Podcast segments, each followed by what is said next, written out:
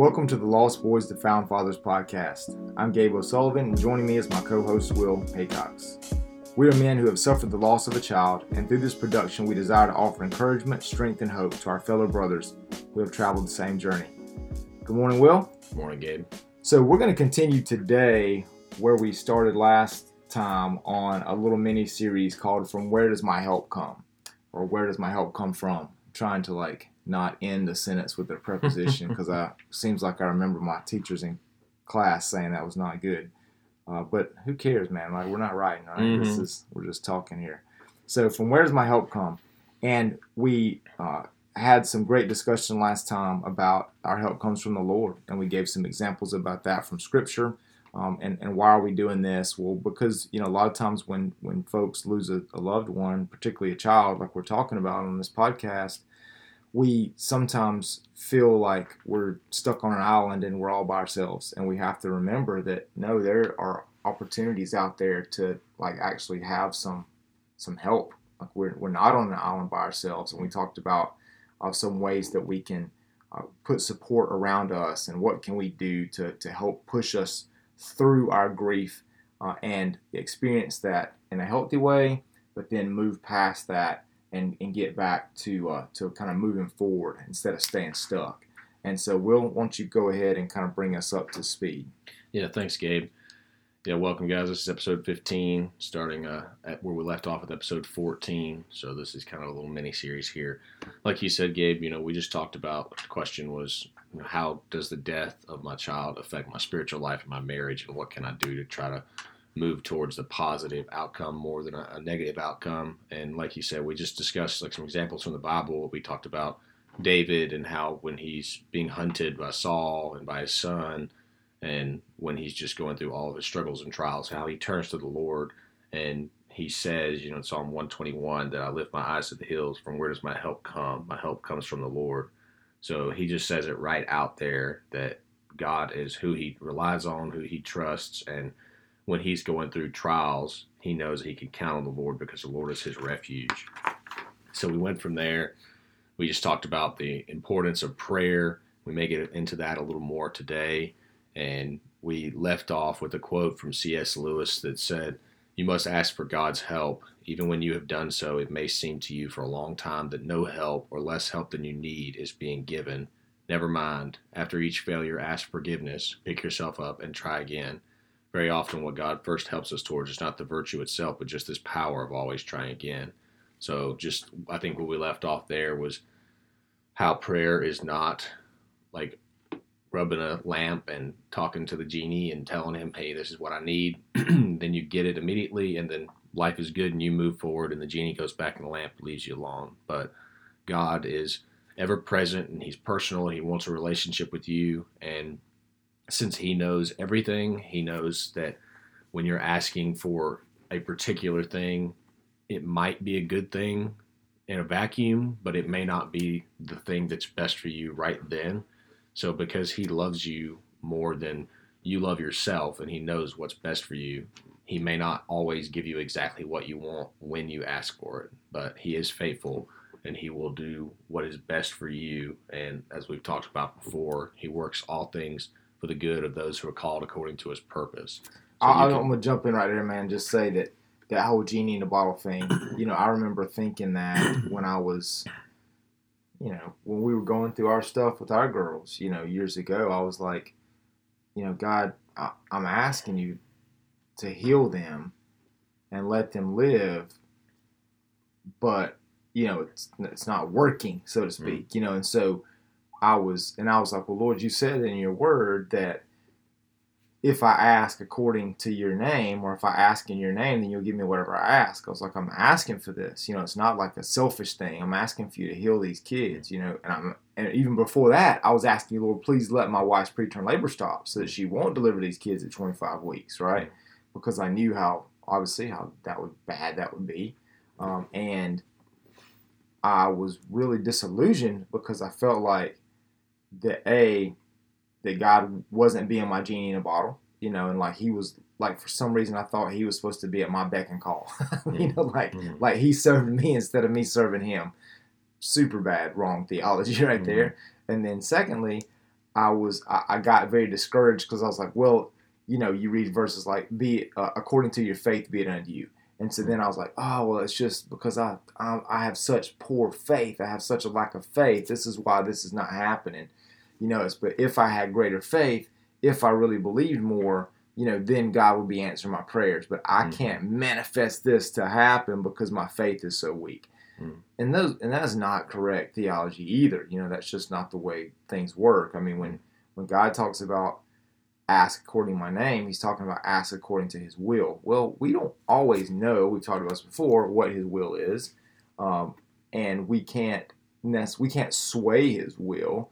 Um, and we have to accept that when stuff doesn't turn out the way we think it should, like in a situation where we're asking for something and it doesn't seem to come come about, we have to jump back and, and then be like, okay, well, God had his reasons for that. I'm still going to choose to trust him and follow him no matter what.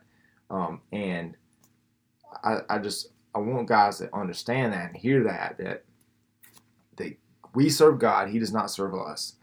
Um, when we're talking about praying according to His name, we are talking about praying according to His will. What do we know are His will? Well, He obviously He wants us to you know do things that would be honoring and pleasing to Him. He wants us to have the fruit of the Spirit: love, joy, peace, patience, kindness, goodness, faithfulness, gentleness, self-control you know, there's all these different things that we can pray that we can be assured of that we will receive, but some things we just don't know that we're going to receive because we don't know His ultimate plan. Now, looking back on it 16 years later, you know, what I can say is that I pray, God, would you heal my girls? Guess what? He healed them. He healed them eternally. He didn't heal them, you know, temporally here on earth to then die again one day. He healed them eternally. And I can say that with full confidence because I know that they're with him now in heaven and one day I'll go to be with them. you know, he and, and, and it wasn't that I had this. Well, maybe it was that I had a lack of faith. Obviously, I need to increase my faith every day, but that's not why he didn't answer my prayers. He didn't answer my prayers the way I thought they needed to be answered because that wasn't according to his will ultimately. Mm-hmm. Because if it was, it would have been it would have been answered. And I'm not trying to like. I, I really, you know, I don't feel like I'm trying to explain away God here. You know, I'm trying to help you the guys understand and myself still understand that this is the way things work, right? And and that's mm-hmm. okay. And and I had to we have to come to that realization that we are not in control. God is in control. If things don't turn out the way we think they are, well, it's just because our thinking was wrong. We're not mm-hmm. his his. We don't think like him. His thoughts are higher than our thoughts. His ways are higher than our ways, and we have to come to that point where we're okay with that. But not only be okay with that, we have to be thankful for that because why would we want a God that we that serves us, mm-hmm. right? Why would we want a God that's not all powerful, right? We want a God that we can serve and that is mm-hmm. all powerful. Yeah, I mean, I think that's a that's an easy thing to relate to. I'm I'm close enough to being a teenager that I remember. You know, there were times when I thought something was was good and right. excuse me, and was the best thing for me was to go hang out with friends at a on a school night or night of a test or you know, whatever I thought was best. And so I went to my parents and I was like, hey, friends are doing this and this and this. I want to go hang out with them. I'll be home and I'll study for the test or I'll be back in bed by 9:30 whatever it is and things will be great and you don't have to worry. And my parents in the place of God in this scenario are like, "No, I know better. I've had that experience and I know if you go hang out with these friends, you're going to be home by 9:30. You're really going to be home by 10:30, 11:30, whatever. You're not going to study for your test. You're going to be in bad shape tomorrow. You're going to fail. It's going to be a negative consequence for you. So it's really easy for us as parents to say, and you, if you're a parent or just you're an adult, to see God in the place of that parent knows the outcome, and He's not going to give you something that you think is best or right for you if it's going to be a negative outcome for you in the future, or if it's just not what the best thing is for you, because He loves you enough to be straight with you or just to to do the hard thing by not giving you exactly what you asked for because he knows the better thing is what's going to come in the future and so i think that just comes with like you said gabe having a deeper faith and a trust in god and just knowing that if he doesn't give you what you want immediately it's not because he doesn't love you it's not because he doesn't care about you it's because he does care, about you and love you that he's not going to immediately give you everything you ask for. So that's like you said, that's a very important thing to know and understand, especially at this time in life and, and with going through the grief of, of struggling with the loss of a child. So I think prayer is certainly something we could have multiple episodes on because prayer is, is just such an amazing thing. It's, it's such a powerful thing. But this isn't a, a series on prayer. So we'll mm-hmm. probably do that at some point in the future. But um, just moving to kind of where we wanted to go next with this was what can I do? You know, I don't I don't know if every guy out there is listening that is listening feels the same way I do, but I'm a call it a, a doer or a man of action that I, I, wake up and I'm like, all right, I have Saturday free. I want to do something productive. I want to cut the grass. I want to plan this project. I want to do this. So, what can you do actively to try to get closer to having a positive outcome from the loss of your child that blesses other people around you, that glorifies God, and helps you get into a better place spiritually and in a better relationship with you and your wife? So, just the most obvious thing, but I think the most important thing is wake up every single day and make a conscious choice to choose to trust God and choose to love your wife and try to draw closer to them. And this is something you do every day, but you have to do it multiple times a day.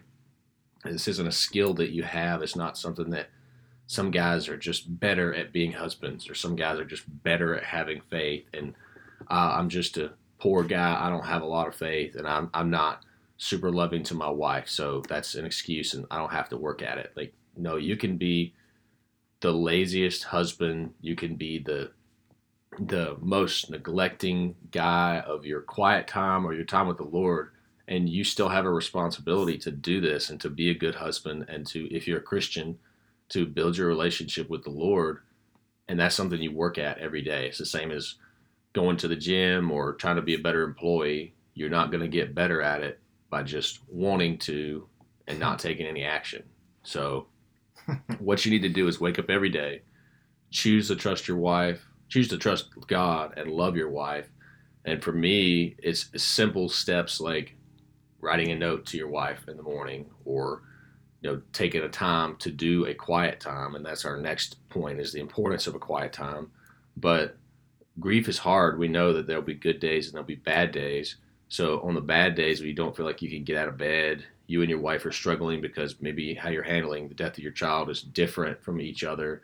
And you have to be intentional with this love of your wife and with this trying to draw close to the Lord. So if you just get out of bed and you rely on your feelings and, and what you feel like doing that day, whether you feel like loving your wife, you feel like God is near to you, so you want to get closer to Him that day by praying and by doing a quiet time, but the next day you wake up and you just feel like, God, I haven't really felt anything from God today. So I just, you know, I'll, I'll do a quiet time tomorrow when I feel closer to Him. That's a really dangerous place to be in because if you're relying on your feelings, your feelings are going to change as the wind changes. Man, that is so yeah. that's so good, and I, I want to throw two couple things in mm-hmm. there. One, uh, in regards to that, the that that's that feelings versus I'll say that emotions versus purpose. Okay, mm-hmm. or motivation versus purpose. Mm-hmm. This is not original to me. I've either heard it from Darren Hardy or I heard it from Jocko Willink, and they said uh, we don't want to be driven by by motivation because motivation can wane, just like mm-hmm. you were talking about. That goes with our emotions, right? Um, we are we are emo- we are our emotions follow our motivation. Our motivation mm-hmm. follows our emotions, but but if we are driven by purpose, mm-hmm. then that drives us past our emotions. Because mm-hmm. we may not wake up, like you said, feeling like being a good husband or, or, growing closer to the Lord today. But if we know our purpose is draw closer to the Lord, if our purpose is be a better husband, mm-hmm. take care of my wife, provide for her, take care of her emotionally, physically, spiritually, socially, then then that purpose is going to drive us past our emotions. And it makes me mm-hmm. think about doing burpees. Hmm one of the most evil exercises mm-hmm. on planet Earth, right?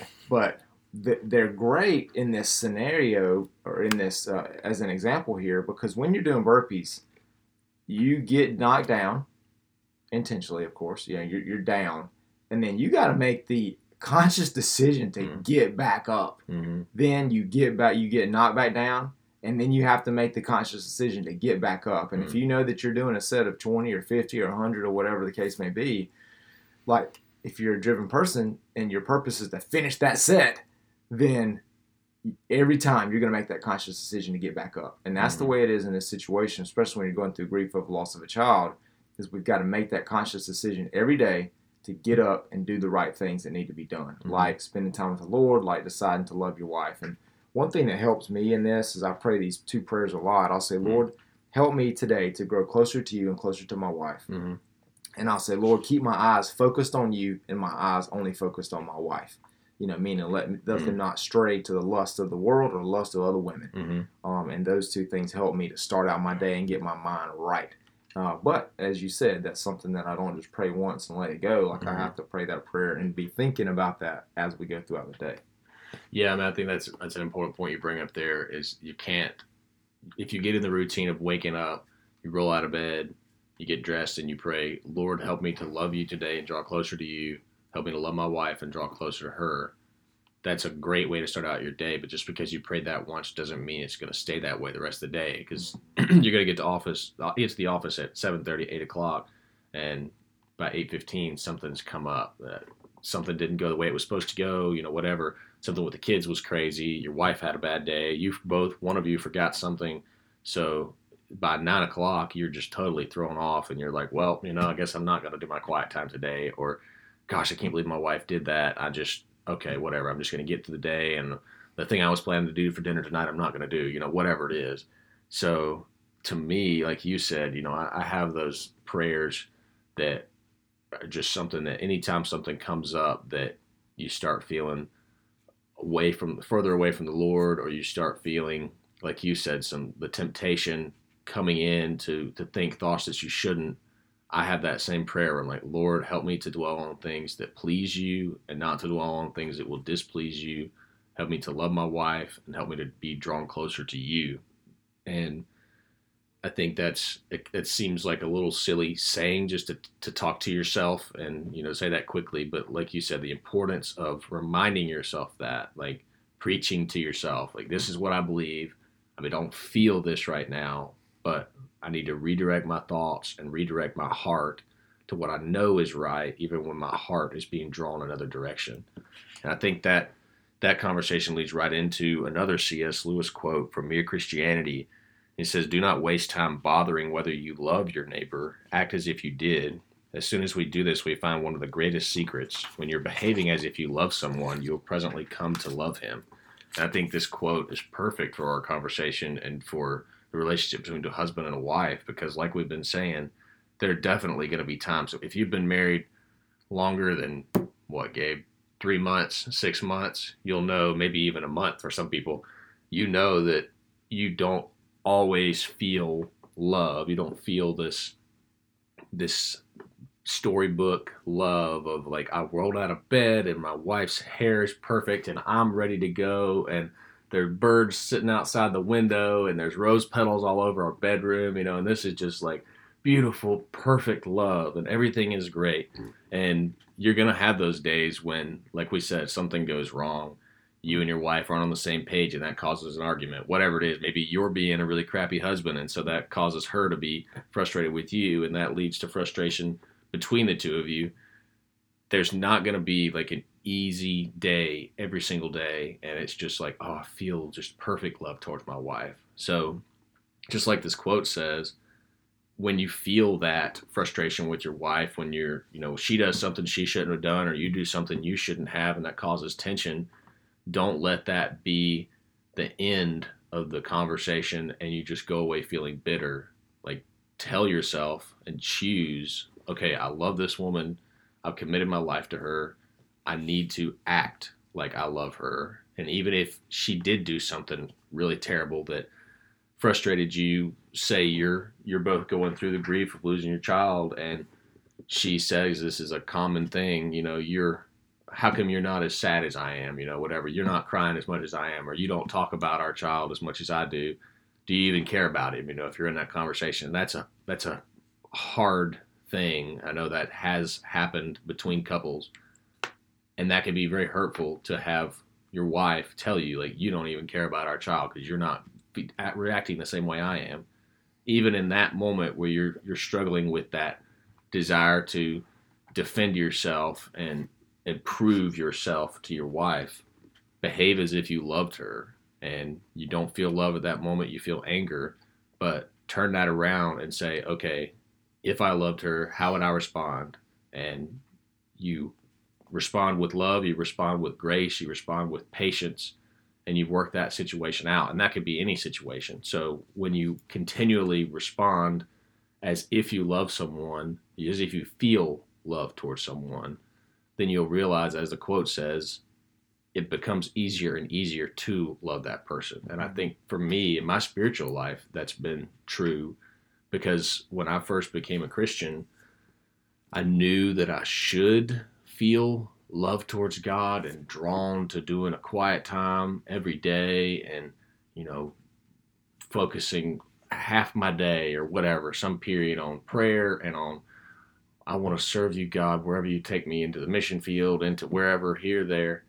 That's a thing that doesn't just come naturally, I don't think, to like, oh, well, I became a Christian and now I want to dedicate everything to God. I think that's, for me, it was an important part of my faith was if I felt deep faith right now and I felt like I wanted to commit everything to the Lord, how would I respond? And then even in those moments where I don't feel that faith, I respond that way, and that makes it easier the next time to you're training yourself in okay, so last time I didn't feel perfect faith, I responded this way and that was right. So the next time I feel maybe a little more faith, but I think what should I do and I respond that way and that's also right. And so it just gets easier and easier. You're training yourself to follow the Lord and to love your wife and I think that's a practice you could probably take with with anything that you want to do, going to the gym, whatever it is. But especially the two most important relationships you have in your life are going to be you, your relationship with the Lord, and your relationship with your wife. So, like we said, allowing your emotions to lead is just a very dangerous thing to do. So, to respond in love is a discipline, and it's not something you just roll out of bed ready to do every day. Yeah, and I would say that goes back to purpose and determination. Mm-hmm. What's our purpose? And then once you have your purpose set, which is love my wife, right, in this scenario right here, even though, you know, we're struggling, even though we're having a difficult time coming out of this loss, and even though we may, you know, we may be saying things to each other that we will resent or regret later, mm-hmm. you know, like our purpose is still to love one another and to be there for one another. Mm-hmm. And and love is a verb, it's not an emotion, mm-hmm. right? You know, there's some amorous feelings that come out of being in love with somebody, but in, inevitably, like love is a choice that we make. We choose to love our spouse. And it, it's not just how are they making us feel, it's what can we do to serve them. You know, mm-hmm. Jesus said that men are to, we are to, husbands, love your wives as Christ loved the church and laid down his life for her. So we are to be servants to our wives, and hmm. and so we look for ways to serve them. And guess what? If we do that, they're going to lay down their lives for us too, and they're going to be servants for us, towards us. Like it's going to go both ways. And so we're not saying be a doormat here. We're saying that you you literally like put yourself second, so that way you can mm. put your wife first, and mm. that's going to be a good thing because you're going to come out winning in the end. Okay, both of you are, and mm. and so I think that we need to we just need to remember that it's all about a choice. It's all mm. about determination. It's all about what's your purpose and sticking to that even on times when you don't feel mm-hmm. like it or even times when you feel like your emotional or physical whatever needs may not be in, be be being met mm-hmm. If we act out of love then eventually i think they they will be mm-hmm.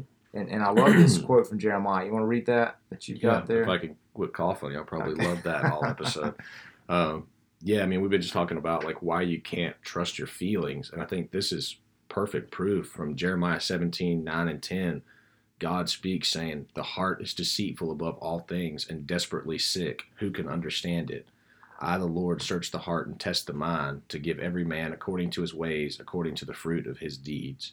So that's two things there. God searches the heart and tests the mind, so he knows what's in our heart, so we can't hide it from him. But that first first there is just the heart is deceitful above all things and desperately sick.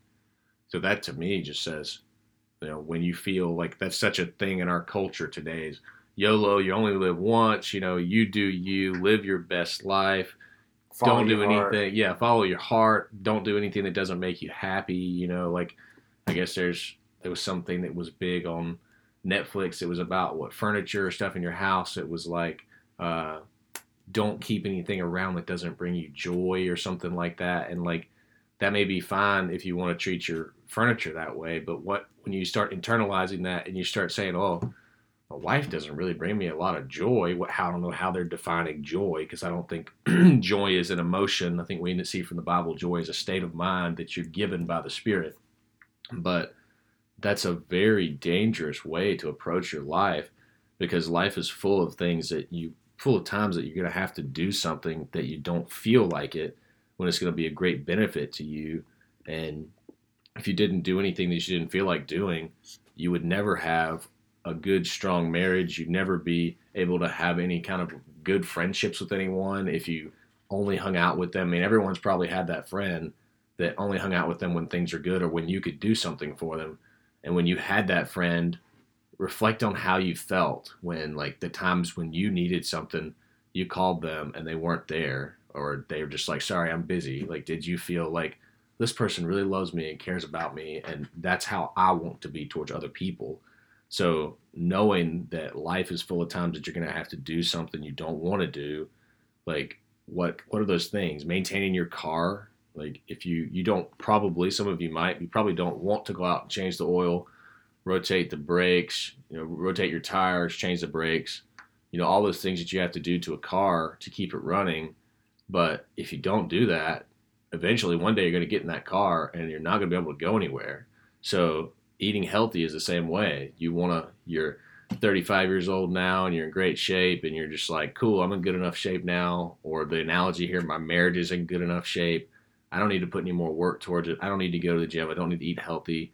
So I'm just going to do whatever I want now. I'm going to eat junk food. I'm going to think thoughts I shouldn't about another woman in, in the marriage analogy there, and things will be good because we're in a good place. So we'll just let it coast. Like eventually, your body is going to start breaking down because even though you started in a great place, you aren't eating healthy anymore. You aren't exercising. You're doing all the worst things. And at some point, maybe maybe you were in great shape, and it's going to take a few years. Maybe you're not in such great shape, and it might take a few months you're going to get to a place where you're not in good shape anymore. You've been doing all these bad things and you're in such a place that you've got this health problem or that health problem. And maybe if you just give it all away when you're 35, by the time you're 40, you're a totally different person and you're like at the, at the point of needing some medical interventions to help you out. And so, same thing for your marriage. If you're 35, you're 30, and you have a great relationship with your wife, and you're like, you know, I put a lot of work towards this, but this is hard. So I don't want to work so hard to having a great marriage anymore. Sure, go ahead, and try that.